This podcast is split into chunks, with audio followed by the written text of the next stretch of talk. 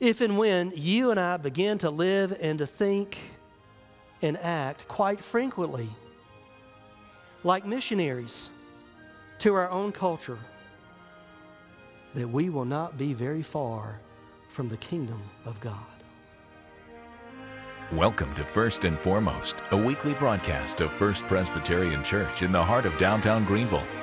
Senior Pastor Richard Gibbons invites you to join us as we study God's Word together and discover what is first and foremost in our lives. The world that you and I live in is a very different place than the ancient Near East. In the West, where we live, our culture has created a sharp contrast between that which is considered religious and sacred and that which is secular and the two are not supposed to meet. You can see this idea of a separation manifesting itself in a variety of ways in our culture, and even in a recent decision of the Supreme Court, which the majority of the court essentially said you church folk can basically do and say anything you want as long as you are contained within the four walls of your building. But don't take this stuff to the streets. The people in Jesus' day thought very differently about the world around them. For them, sacred and mystical forces surrounded them wherever they went. Their culture was filled with a number of gods and demigods, and virtually every sphere of life was seen as having a god ruling over it. There was a god of the forest, god of the river, god of the storm, god of the harvest, god of the sun, love, war, commerce, own and own and own. And each and every God was to be feared and appeased on a regular basis so that your life might go well. It was into this atmosphere that a local scribe approached Jesus one day and he asked him what Jesus thought was the most important commandment in all the Old Testament. Jesus answered immediately and without hesitation, giving the guy kind of a two for one deal because he not only shared the greatest commandment, but the second most important commandment as well. And so in Mark 12 29, Jesus said, The most important one is this Shema Israel, Adonai, Eloheinu, Adonai Echad. Love the Lord your God with all of your heart, with all of your soul with all of your mind and with all of your strength. And the second is this love your neighbor as yourself. The second commandment Jesus gives actually comes from the book of Leviticus, chapter 19, verse 18. So if anyone ever comes to you and says that there's nothing important or relevant for a Christian in the book of Leviticus, you show them that right there, okay? Yeah years ago when I was starting a new church in West Tennessee, I did a sermon series, and this is what I called it Oh, no, not Leviticus. It actually went pretty well. The commandment Jesus gives us, the most important, again, is known to us as the Shema from Deuteronomy 6 4, which means, again, as I described in the children's message, Hear, O Israel, the Lord thy God, the Lord is one. And when Jesus said those words, what, what the ancient people of Israel and the Jews of Jesus' day heard was that there are not a multiplicity of gods tyrannically controlling different aspects of our existence, but one God who has lordship over every facet of our lives, bar none. There is no God of the field no God of the river, and so on. There is only one God who lovingly calls for our allegiance to Him in every aspect of our lives. You know, surveys demonstrate that vast majority of people in our culture say they believe in some form of God. You can see this belief expressed in all kinds of places. Facebook is kind of a neat place to go for this. And pretty frequently on Facebook, I'll see appeals uh, for others uh, to pray, to pray to God on their behalf. Now, most of these appeals, quite frankly, are honorable and sincere. It's a good thing to have people pray along with us in agreement. But then there are others. And, well, let's just say from their other posts, it seems clear that when it comes to the daily routine of their lives, God's not in there very much. God doesn't seem to have much of a place at all. I call this God the break glass in case of emergency God. You all know what I'm talking about, right? Have you ever seen those red boxes, public places that'll have like a, a fire axe or a hose or something? And you're not supposed to break that thing unless you really need it, right? And if you don't, you leave it alone. All of us, myself included, we can have a tendency to cry out to God, cry out to Him the most in the midst of personal tragedy or pain. I remember when my oldest son was about 12, and we had just moved here, and the doctors wanted to test him for a very, very, very serious, and I dare say deadly disease.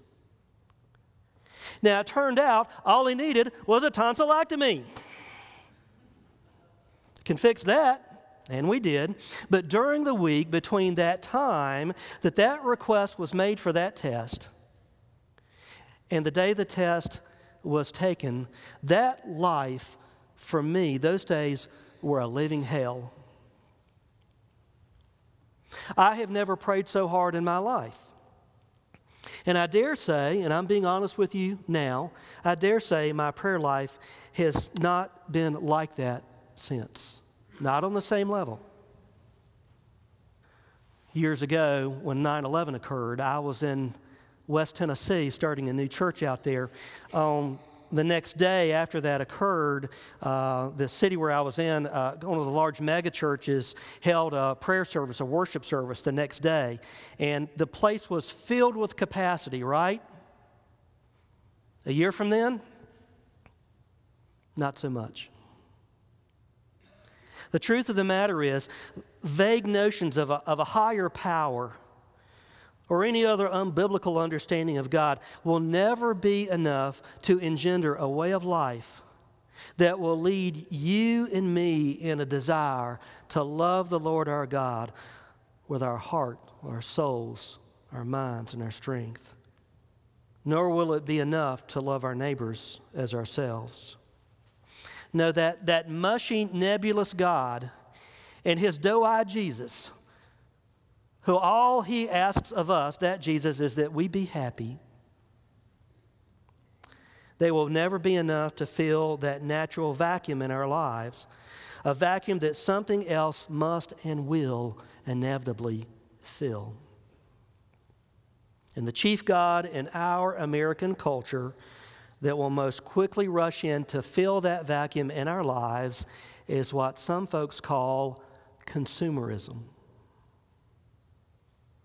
And when this happens, the good life, we've all heard of the good life, right? And what is that? The good life then will mainly be pursued through the acquisition of things rather than the pursuit of virtue, which for Christians can be seen in the fruits of the Holy Spirit love, joy, peace, patience, kindness, gentleness, faithfulness, goodness, and self control. But instead, this God of consumption rushes in and it forms a powerful alliance with our own desire to deify ourselves. And together we push God out of our lives. And with the loss of a holy God in our lives, we ourselves will then become the sole source of authority for choices, ethics, guidance. And when this occurs, we end up in a vacuous prison of pleasure, where the self is trapped not in radical discipleship, but in radical bondage to the not so tender mercies of the marketers. Are we having fun yet? Folks, this is all just basic stuff about life in America. We swim in it. And I'm preaching to myself too. Sometimes it's hard to see all of these things because we do swim in it all the time. It usually takes a trip overseas or some other radical disruption to come to the understanding that most of the world does not live like us and that we ourselves are not the center of the universe. Years ago, this folk singer named Bob Dylan, a few of y'all have heard of him. Um, he got it right. He said, What? You got to serve somebody. All of us have a God in the sense that all of us will put something in our lives, whether it be money or prestige, power, self, career, love, family. There will always inevitably something in our lives that will operate as the source of our meaning and strength and purpose, something that we will regard, at least implicitly, as the supreme power in our lives. So, in the midst of all these competing gods and demigods and these forces, these currents that we swim in, how do you and I live as disciples, of followers of Jesus? What would it look like? And how do we respond to God's call in our lives to love Him with everything that we are? Well, number one, we have to walk away from this notion that our lives can be compartmentalized between that which is holy and sacred and that which is sec- secular. The truth of the matter is, our God is the God of our entire lives and all the world that He has created. That means that our mission field is all encompassing because God's sovereign plan is to extend His kingdom into every domain of human existence, whether it be science or art or law, politics, business, education, family, and not merely to be confined within the four walls of a church building. Secondly, it means that we can begin to think of the world around us in terms of three mission fields that God has placed every single one of us into. These are the places where we live, where we work, and where we play. For the rest of our time this morning, I want to fire your imaginations. I want us to think about a variety of things. I want us to explore what it might mean for us to live this greatest commandment as followers of Jesus in all three of these places that I've mentioned. In the first place, where we're called to be as missional disciples, is where we live. And that is, of course, that would be our homes and our neighborhoods where we live, in our homes and neighborhoods. Now, two concepts to think in this regard are the second greatest commandment, which of course says to love our neighbors as ourselves. Think about that in what I would call and others would call biblical hospitality. In our culture, and for younger generations especially, the home has become a place of safety and retreat a place to get away from the evils of the world so that we and our families might be safe, rather than, a, rather than as a place primarily understood as a place to welcome the stranger. And when I talk about strangers, I'm not talking about stranger danger, right? Got that. Strangers defined as those folks who have a loss or a disparity of fundamental relationships. They are lonely, they are disconnected from others. Friends, I always say in our culture, home is where the job is, right? And There's a lot of job movement out there, and there's a lot of loneliness as a result. But the truth of the matter is, strangers stress us out. They do, having a stranger in your home. But the consequence of not opening our homes to those who are lonely and in need means that we will have failed to apply the Shema where God calls us to love our neighbors as ourselves. So, how do we heed God's call to transform our homes into centers of hospitality for our neighborhoods? Again, I just want to throw some ideas out there, fire our imagines up, and allow us to kind of creatively think about a number of things here. Now, mind you, uh, uh, not all of us are called to every one of these. Uh, some of us are in a stage in life where they're just absolutely not uh, feasible. And I do not want to engage in false advertising because some of these things are kind of tough. They require some degree of sacrifice of time and generosity. I'm not neglecting that. But here are some ideas. Number one,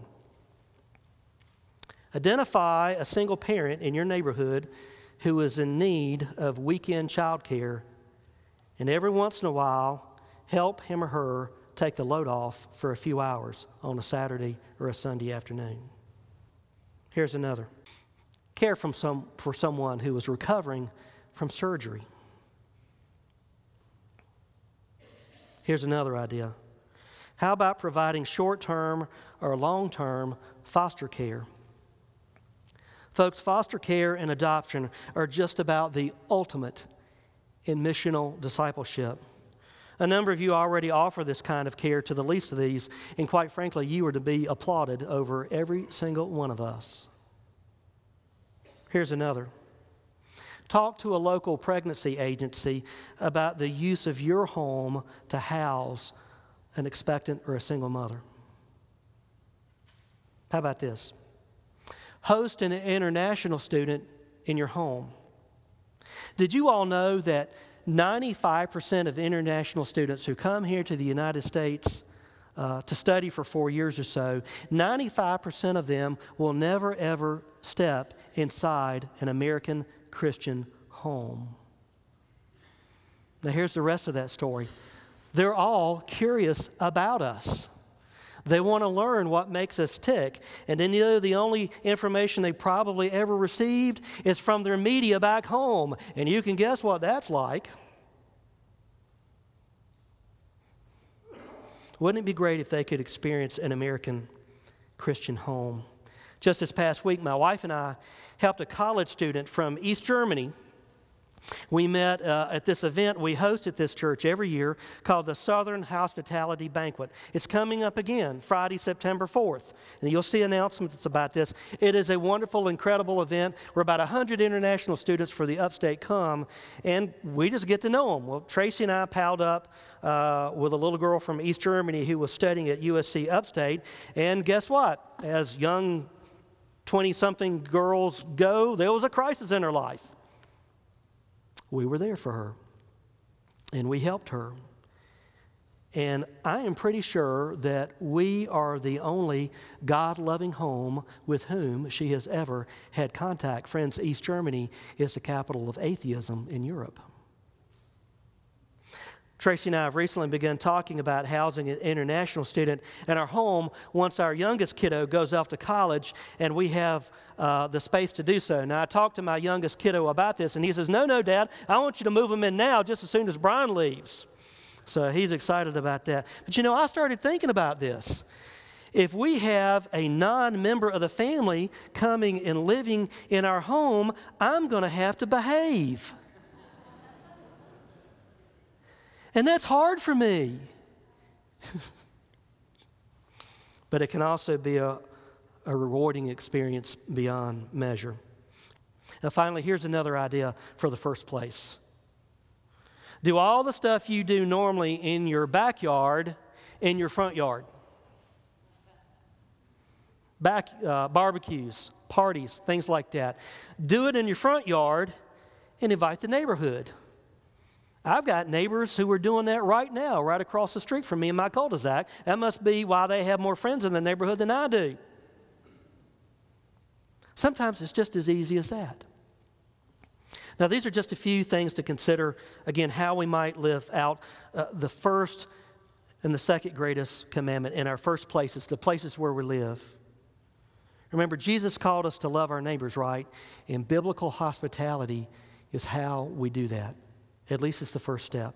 Second place God has put us to live out the call of the Shema is our workplace and where we go to school. Our workplaces and where we go to school.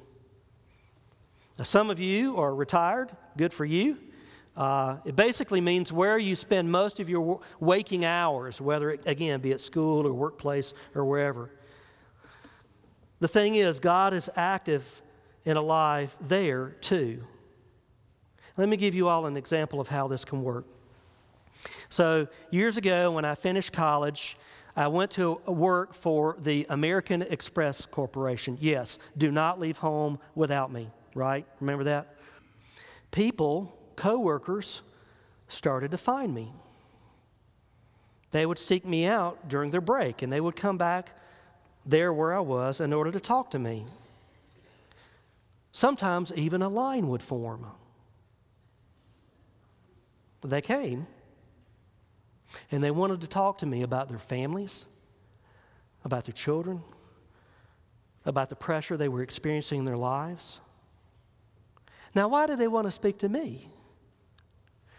Well, for several years there, I had tried to present myself as someone who was not judgmental or a know it all. I didn't use bad language, and there was plenty of that going around. Instead, I listened. And I never responded to their stories with things like, well, you just need to do so and so, and that'll fix it. Instead, I spoke to them out of my own brokenness. And I would say something like this You know, my own family has had struggles like you're experiencing too. And I found in my own life that when I pray about things, or when I put God at the center of my life, somehow, some way, things begin to come together in a different perspective. Folks, people out there are hungry for this. In a world where people are increasingly uninterested in coming to a church building, they continue to be and remain very interested in God. So, what would it mean for us to bring the gospel to them where they work, where they go to school? What would it look like to be a good neighbor in our workplace? What would it mean to extend biblical hospitality to those with whom we work? The third place that God has given us as mission fields in our own communities are the places where we're the three blanks places where we go to hang out, play, and relax. Hang out, play, and relax. Okay, quiz. How many of you can remember growing up and in the neighborhood there was a corner drugstore or grocery store or something like that. A cafe, corner ice cream parlor, and all that kind of thing. Now, this is not so much with a younger generation now, right? Why? Because our economy has changed. And I'm, I'm not saying that's good or bad, it's just what is. But as a result of this, because these, what some call third places, have been pushed away from where we live and, and hang out and play. And we can drive to them sometimes, but because they're not immediately present to us where we live, sociologists are noting that you and I are beginning to live lonelier and lonelier lives in isolation from one another. Okay, so, example just a few de- decades ago, a full one third of American families used to gather with other families during the week to play a card game named Bridge. Has anybody ever heard of that? Uh huh. Okay. Now, I bet a lot of you still play that game with friends. Now, members of our younger generation, they pass the time very differently.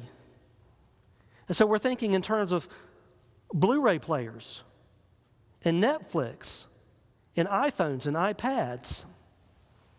Folks, this is a very different pattern of social connection. And we know from the scriptures that God has created us not only for a deep relationship with Him, but also for life giving relationships with one another. Third places are, are, those public venues and situations where we go to gather with other people places like the old corner store or a bridge club or a gym. And here, really, the main conversation is just talking. And regular attenders can come and share whatever on their minds. The mood is playful. And the feel of this is, is, is of a home away from home. Let me give you a classic example of what I'm talking about here, and maybe we can pick up on the power of these places the power that they can have in our lives. Many of you who've been through the new member class the last few years have heard me share about this. Okay, so back in the 80s, there was this sitcom about a bar in Boston. And um, at the end of the day, the people who were a part of this little get together, they'd walk through the door, and everybody else who was already in the bar, they would shout out the person's name like Norm, right? Now, what am I talking about? Right? It's a place where everybody what? Everybody knows And if you didn't show up for work after work to this place like you usually did, everyone would go out looking for you, right? And half the episodes of that sitcom were about people from that bar going out and finding their long lost friends, trying to figure out what had happened to them. Friends, here's something to think about.